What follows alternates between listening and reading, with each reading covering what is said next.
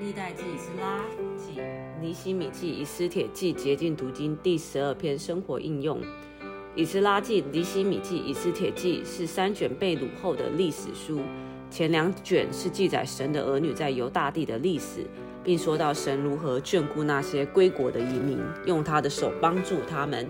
最后一卷以斯帖记则是记载神的儿女在外邦的历史，说到神如何隐秘地保守那些散居在外邦各地的选民，而公开地拯救他们。神在以斯帖记中所做的隐秘工作。都有其缘由与法则，这背后隐含至少五个重点，是我们需要留意的。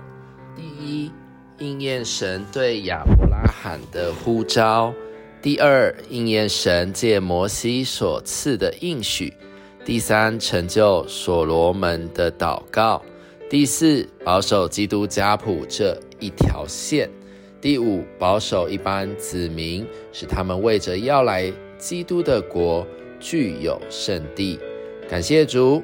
我们需要单纯的信靠神，就是这位在隐秘之中做工的大能者，进而认识神行事的法则，加强我们的信，使我们能在各样的环境与试验中经历隐藏的神。后记莫着诗歌三百八十二首的第一节。要基督亲爱救主，你是神的荣耀显出，愿是永远无限的神，听作世界有限的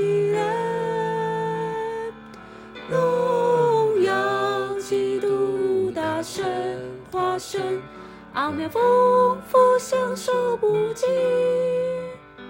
神中之神，人中之人，在我灵里。